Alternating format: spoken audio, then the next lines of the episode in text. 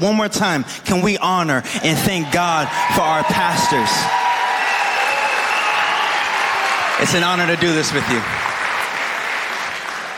And so we're going to do a live session of Ask Pastor. And if you didn't get a chance to check out the Christmas episode on YouTube, what are you waiting for?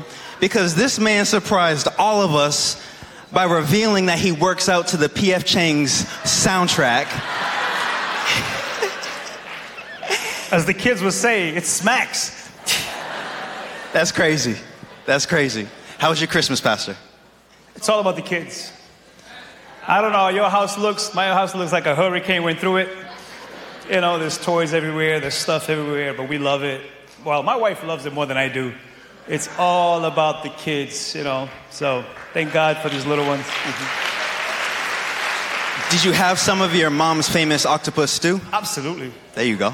Shout out to mom. I don't know if she's here today, but um, my mom, next to my wife, I have to say that so I don't get in trouble. Best cook ever. You know, it's it's a tie between my mom and my wife. you Okay. know. Okay. But octopus. My mom's octopus is the best octopus. I've never had it. I don't know if I ever will. It I don't think crazy. you will. You're- I'm very picky when it comes to food. yeah, I I know, Dre. I don't. That's crazy. It's crazy how fast this year has flown by. We're already in, going into 2024. It's literally insane. And if you could pick a couple of key moments that were your favorite from this past year, what would they be? Oh, in terms of church, I think about.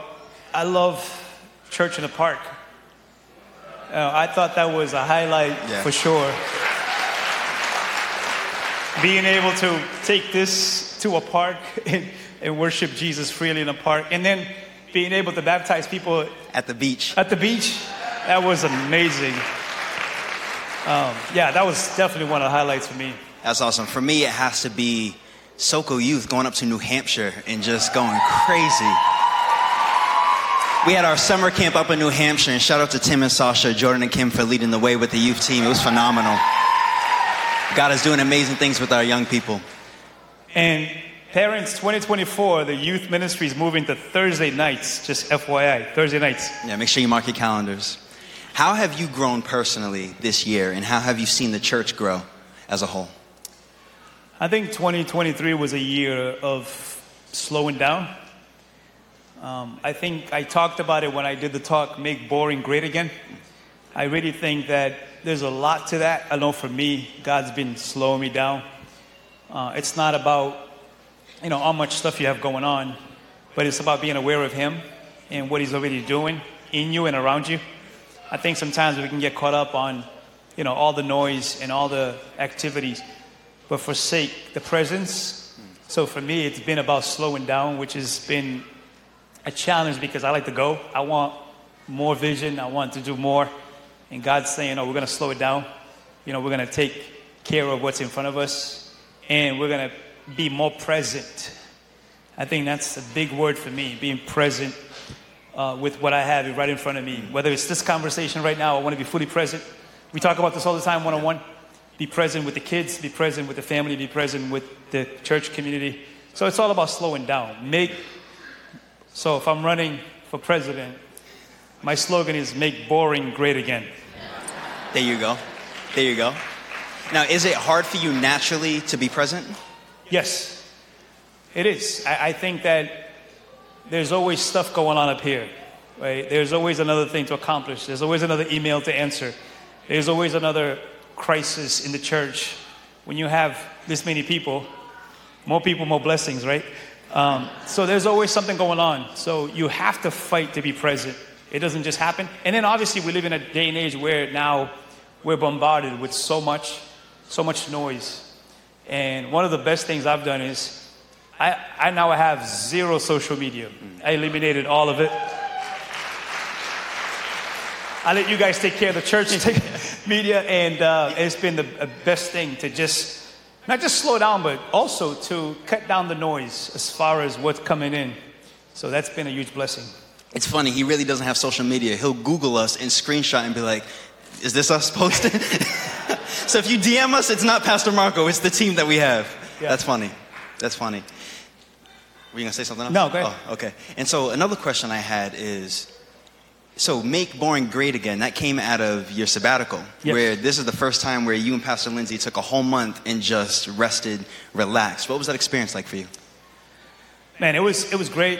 It was it was hard at first because we've never done that before. Um, you know, I was ordained as a pastor in 2004, so I'm coming up on 20 years in ministry, and 10 years obviously here when we planted this. Um, so we've never done that, that before, and believe it or not, the first couple of weeks I struggled because it was like, what do I do? You know, you're always doing something. So I was driving my wife crazy because I was restless. So I had to like just really buy into the slow down rhythm. And then after that two and a half weeks, then I started to catch a rhythm of like just just be, be still and know that I'm God. So it ended up being a good thing.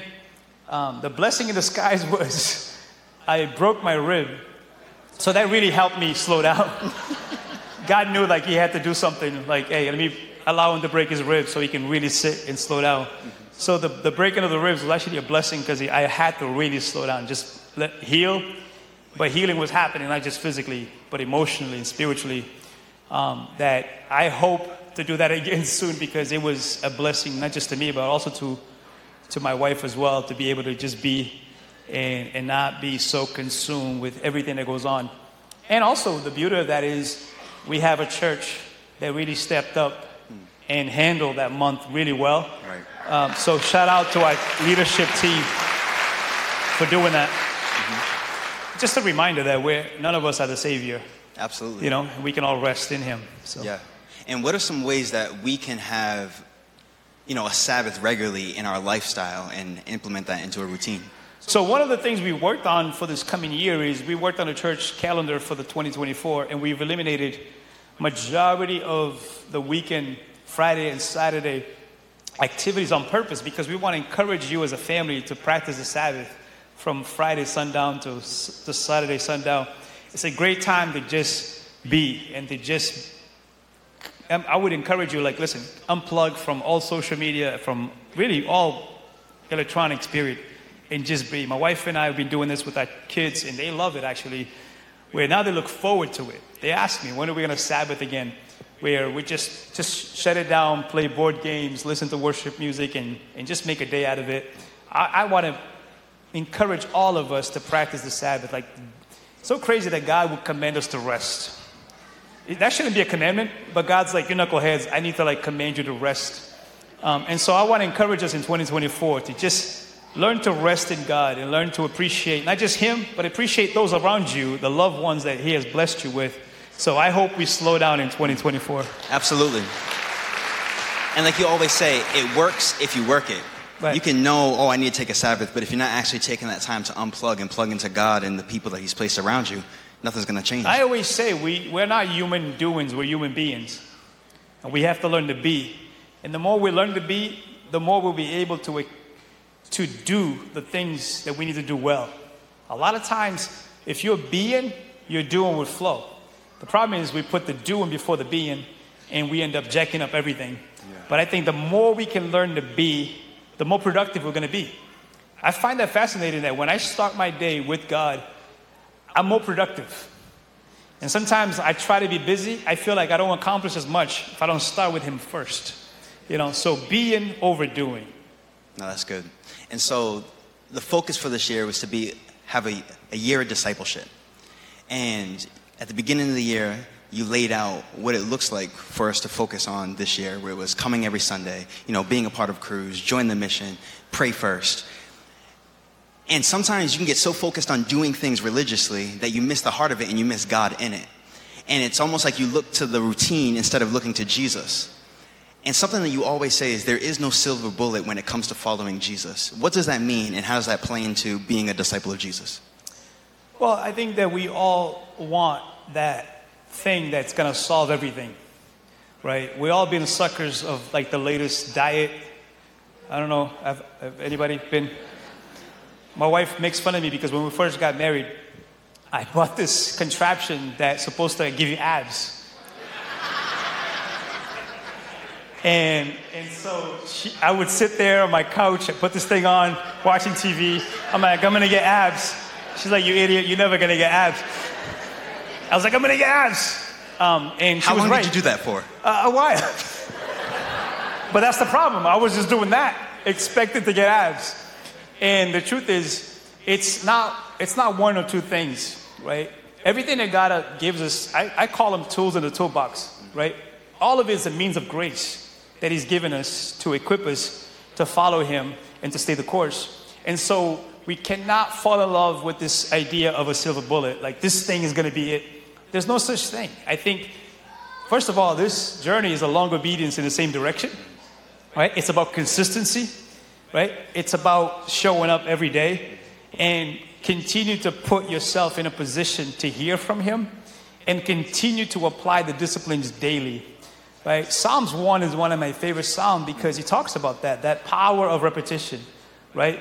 The, that you're blessed when you're repeating the things worth repeating, right? And you're blessed when you learn to subtract in order to add to your life. And you, we heard that testimony tonight, right? Some people saying, like, God had to remove some people. And I think that's part of the process, right? It's to allow the Holy Spirit to come into your life, but also to implement His disciplines. I, I like to call them holy habits better than disciplines because sometimes the word discipline may sound like it's, it's this tough thing to do. But the reality is, the more you repeat something, the more it becomes part of you.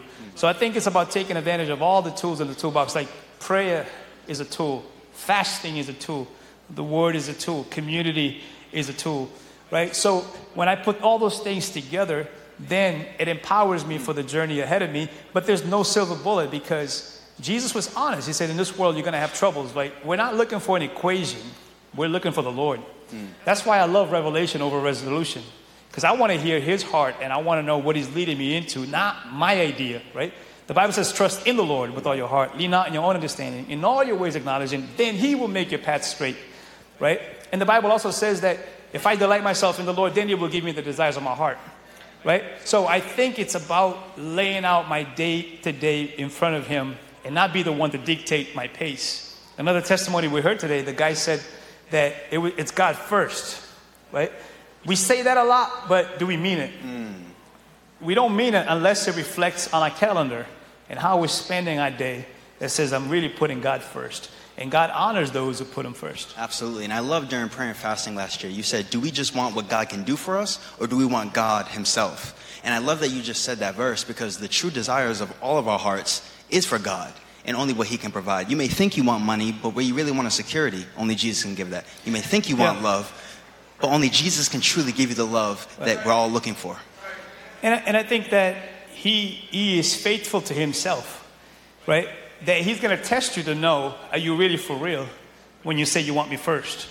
And the, a lot of people lose the battle because they never really get to that place of realizing that it wasn't God that I wanted. I just wanted what He can do for me.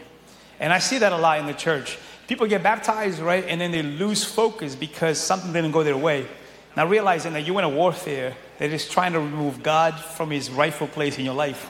And so you have to contend for that. You have to fight for that reality that God is the number one priority in my life. And that no matter what comes my way, I cannot allow anything to get the best of me. Now we're gonna have moments, right? We all gonna have stumbling blocks in situations, but hopefully you wake up to that reality that God has to be first.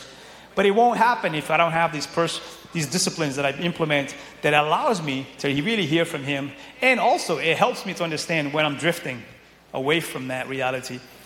What we have to be careful with is the fact that nowadays it's easier to follow the idea of a God that pleases me than to actually follow the God that wants me to please Him. Right. And I think that's where the rubber meets the road. Most people are just in it for themselves, but then when they get tested, they don't realize, wow, this God wanted me for Him all along, right? Heaven and earth will pass away, but His word will remain. And so I have to be careful to not fall into this trap of a God that I created that only pleases me, but I don't please Him. And isn't it crazy that God really wants us to truly enjoy life? Like, we really don't believe that sometimes, where sin will never bring joy, obedience brings joy. Because we're, we're surrounded by false joy, right? We're surrounded by all these things that has a lot of promises but doesn't deliver. right? Why do we have so much addiction in our society? Is because we believe that this thing is going to bring me freedom, it's going to bring me joy, it's going to bring me happiness. You know, I was laughing earlier today, not laughing in a, in a good way, but it just kind of broke my heart at the same time because I was walking through a store, I'm seeing people prepping for tonight, right? And how do they do that? By buying alcohol, you know what I mean? And thinking like, this is going to be the best night of my life. But it's like, it's just a night. Right. you, know, you know what I mean? You're going to wake up with a lot of re- re- regrets or regrets, um, depending on how you spend it. You know, but I want to be able to enjoy life and have as least regrets as possible Right. because I'm doing it with the one that created me in the first place. So the joy of the Lord is my strength when God truly is the one that gives me what I'm looking for. Absolutely.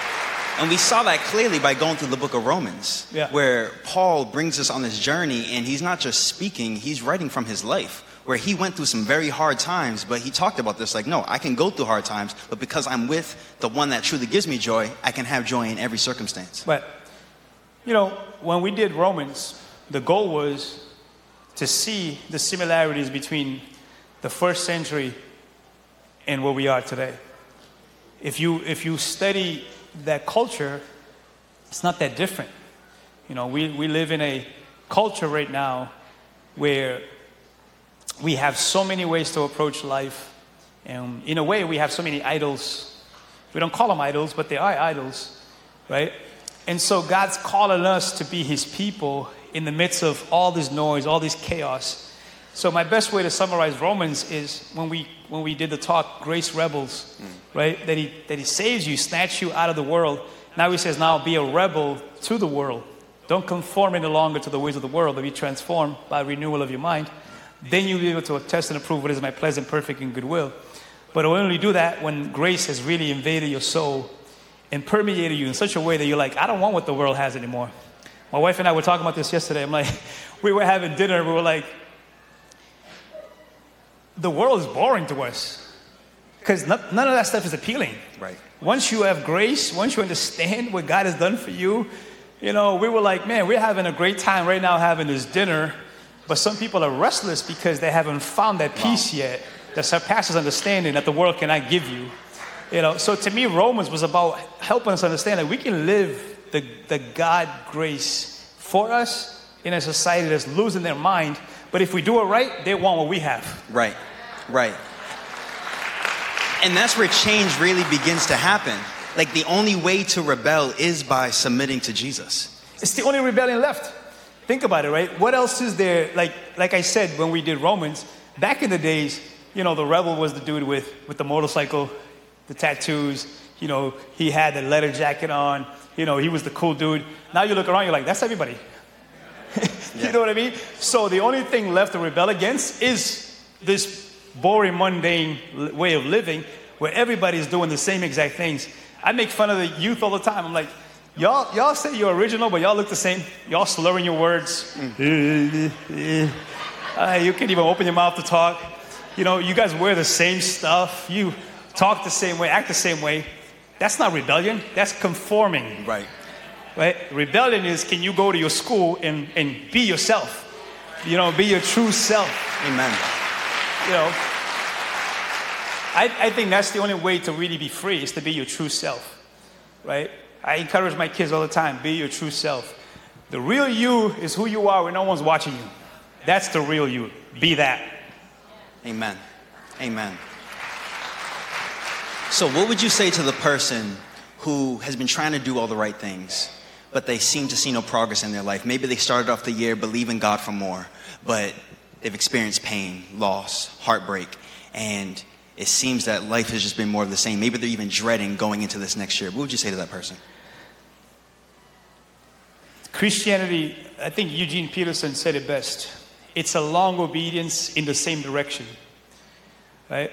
You have to graduate from what God can do for you than just wanting Him. I think that's where a lot of us are still hung up on. We still have a God that we created. I think Pascal said it best. Pascal, Pascal said, God created us in His image and then we return the favor. We want a God in our image, the way we want Him, hmm. right? But the reality is, God never said that He's going to answer all your prayers, right? He never said that things are going to go your way, right? but He's faithful to stick with you and to continue to mold you and shape you in His image and likeness if you can graduate from just wanting what He can give you to wanting Him for Himself. So you're gonna make progress and you're gonna have you're gonna have setbacks, right? Two steps forward, three back. The key though is to not give up. We always say make progress one percent of the time, right? Each and every day. If I'm I wake up every morning, my first thought every morning is Jesus, you woke me up, so this day let's do it together. Amen. I belong to you. I want your will, I want your purpose, and I go to the Word. I've been doing the same thing for over 20 years, and it sets the pace for my day to day. I don't hear God every day, I don't have to. I'm just in that reality every single day if I position myself in that. Every year has ups and downs. Like we've, we've had some challenges this year as a church. We've had many things happen that I would not want to happen. And then, I, listen, on my sabbatical, we had crises happening in the church, you know, and I came back to some very heavy things that we had to deal with. But the reality is, God empowers you to deal with them when you stay with Him, when you connect with Him, when you abide in Him. So I think it's about just graduating and stop thinking that things are going to go your way. Here's another thing I want to say you have to make peace with the reality that we're not in heaven. We live behind enemy lines. Right. So it's a warfare. So strap up every day, put on the full armor of God, because you're going to war every single day. You know? And we're a community, we need to do it together. I think a lot of times we can pursue Jesus on our own, but not together. And that's who he came for a community. Well, remember, we just went through 11 months in the book of Romans, and the, the, that book was divided into two halves, right? The first half was about our relationship with God, and the second half was about how we relate to one another, which is such a critical part of what we are as a church, the body of Christ. We need each other, right? One of the struggles that we have in America is we're fighting against the American gospel, which is me, myself, and I, right? And it's never going to get you as far as where God can take you with other people around you. Right. So we have to buy into the mindset of a community, right? Because without that, we won't be able to see the fullness of God's will. See, God said from the beginning in Genesis that it's not good for mankind to be alone, right? And so he starts with what? Creating families. And so with families comes not just support, but accountability, right? And then the, the family of God is supposed to be that for us. And so when you're not connected to the body, then something is missing. You know what I mean? What would you say to someone who is having physical issues in their body? And, and if, if part of their body is doing something abnormal, you would say, that body is dysfunction. Right. Right? There's dysfunction going on. So the same thing with a believer who is not connected to a body of believers. So the local church is so powerful because of that strength in numbers, but also there's accountability, there's challenges, there's inspiration. But you understand at the end of the day that I'm not alone in this. I have a group of people around me that we can rally together. One of the f- things that I, I hope we buy into in 2024 is this reality that, listen, we're supposed to do this together. What is the first thing that Jesus does when he begins his ministry? He prays an entire night for God to reveal to him the guys that he was going to do life with. He spent all night praying to pick 12 guys to go on a journey with him. If the Son of God needed that, Right. how much more do we need that? When he goes to the garden, what does he do? He shows extreme vulnerability in the garden. He says, Hey, guys, pray with me. I'm troubled right now. I'm, I'm struggling with about to happen. Please watch him pray with me. He's showing you the power of community and being vulnerable to say, man, I need help right now. I need support right now. And the worst thing that could happen to us is to do life alone. We're seeing a crisis in our society of loneliness, right? COVID just jacked up so many people. Mental health issues went through the roof. Why? Because we're not meant to be isolated. When we're isolated, we lose. And the enemy loves to isolate us to pick us off. So the worst thing to do is to isolate yourself. The more you're feeling like I need to be alone, the more you need to go the other way and say, I need to be in community. I need to be around people that's going to help me. Amen. Amen. So, what is stirring in your spirit? What is exciting you for what is God is going to do in 2024? Exactly this. You know, my prayer is we buy into community, right? We want to have a deeper understanding of our small groups, which is our crews in 2024, right? And I want, my prayer is that it could be a small reflection of what Jesus did, where people can pick their own crews so they can do life together.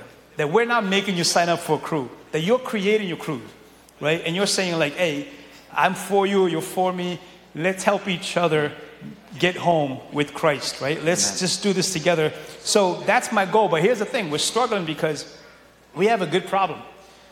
Our church is growing so much that we don't have enough small groups. And right now, we're way behind the amount of small groups we need to be able to accommodate the amount of growth that we're seeing. So I'm going to take this moment and challenge some people in this room because I, I always say this, you heard me say this everything we need is in the house. Amen. The key is though, will you step up to fill that void? So right now, we are short 30 small groups, which means we need 30 people to step up and say, God, I want to be a small group leader. I want to open up my heart. I want to open up my home. I want to open up my abilities to be able to see others come to, come to faith and, and grow. The problem with growth is this the problem with growth is you look around, you think everything is good. That's not true. Just because someone is in the room doesn't mean everything is good. Right? And so the challenge that we're facing right now is we're growing, but we don't have enough people to help with the growth. So tonight, would you consider being one of those people that can step up and say, you know what, I will lead a small group? Listen, the first thing you hear when I say that, people say, but I'm not qualified. Neither am I, neither is he. God qualifies the one he calls. So it's a simple prayer Lord, here I am. Send me. Right? So tonight, I believe that you could be the answer to someone's prayer. See, we're always praying, like, we're always asking God to, uh, to bless our prayers, to answer our prayers, but Jesus has a prayer too. Jesus said the harvest is plentiful, but the workers are few. He said, pray for God to send more workers into the harvest, which means, hey, you want God to answer your prayer? How about you answer God's prayer and become Amen. a worker in His kingdom? Amen. And I would put you on the spot and say, hey, stop praying and start activating your faith and actually being a blessing. Because this whole thing about coming to church week after week but not doing anything with it, that's a life in the pit of hell. We're supposed to be activating our faith and helping others come to faith in Jesus Christ. So tonight, I hope it's not just about, you know, we came and did that thing, but I hope God is stirring your heart right now to say, hey, what about you? You're going to step up and be a leader? Can you open your heart? Can you open your, your house? Can you open your ability to see more people come to faith? Because God is sending people, but we need workers to help these people come to know Him on a deeper way. Amen. So I hope we have 30 people right now in this room who would step up and say, Count me in. I want to be a small group leader. Do I have 30 people in this house that would say, Count me in? I want to be a small group leader? Amen.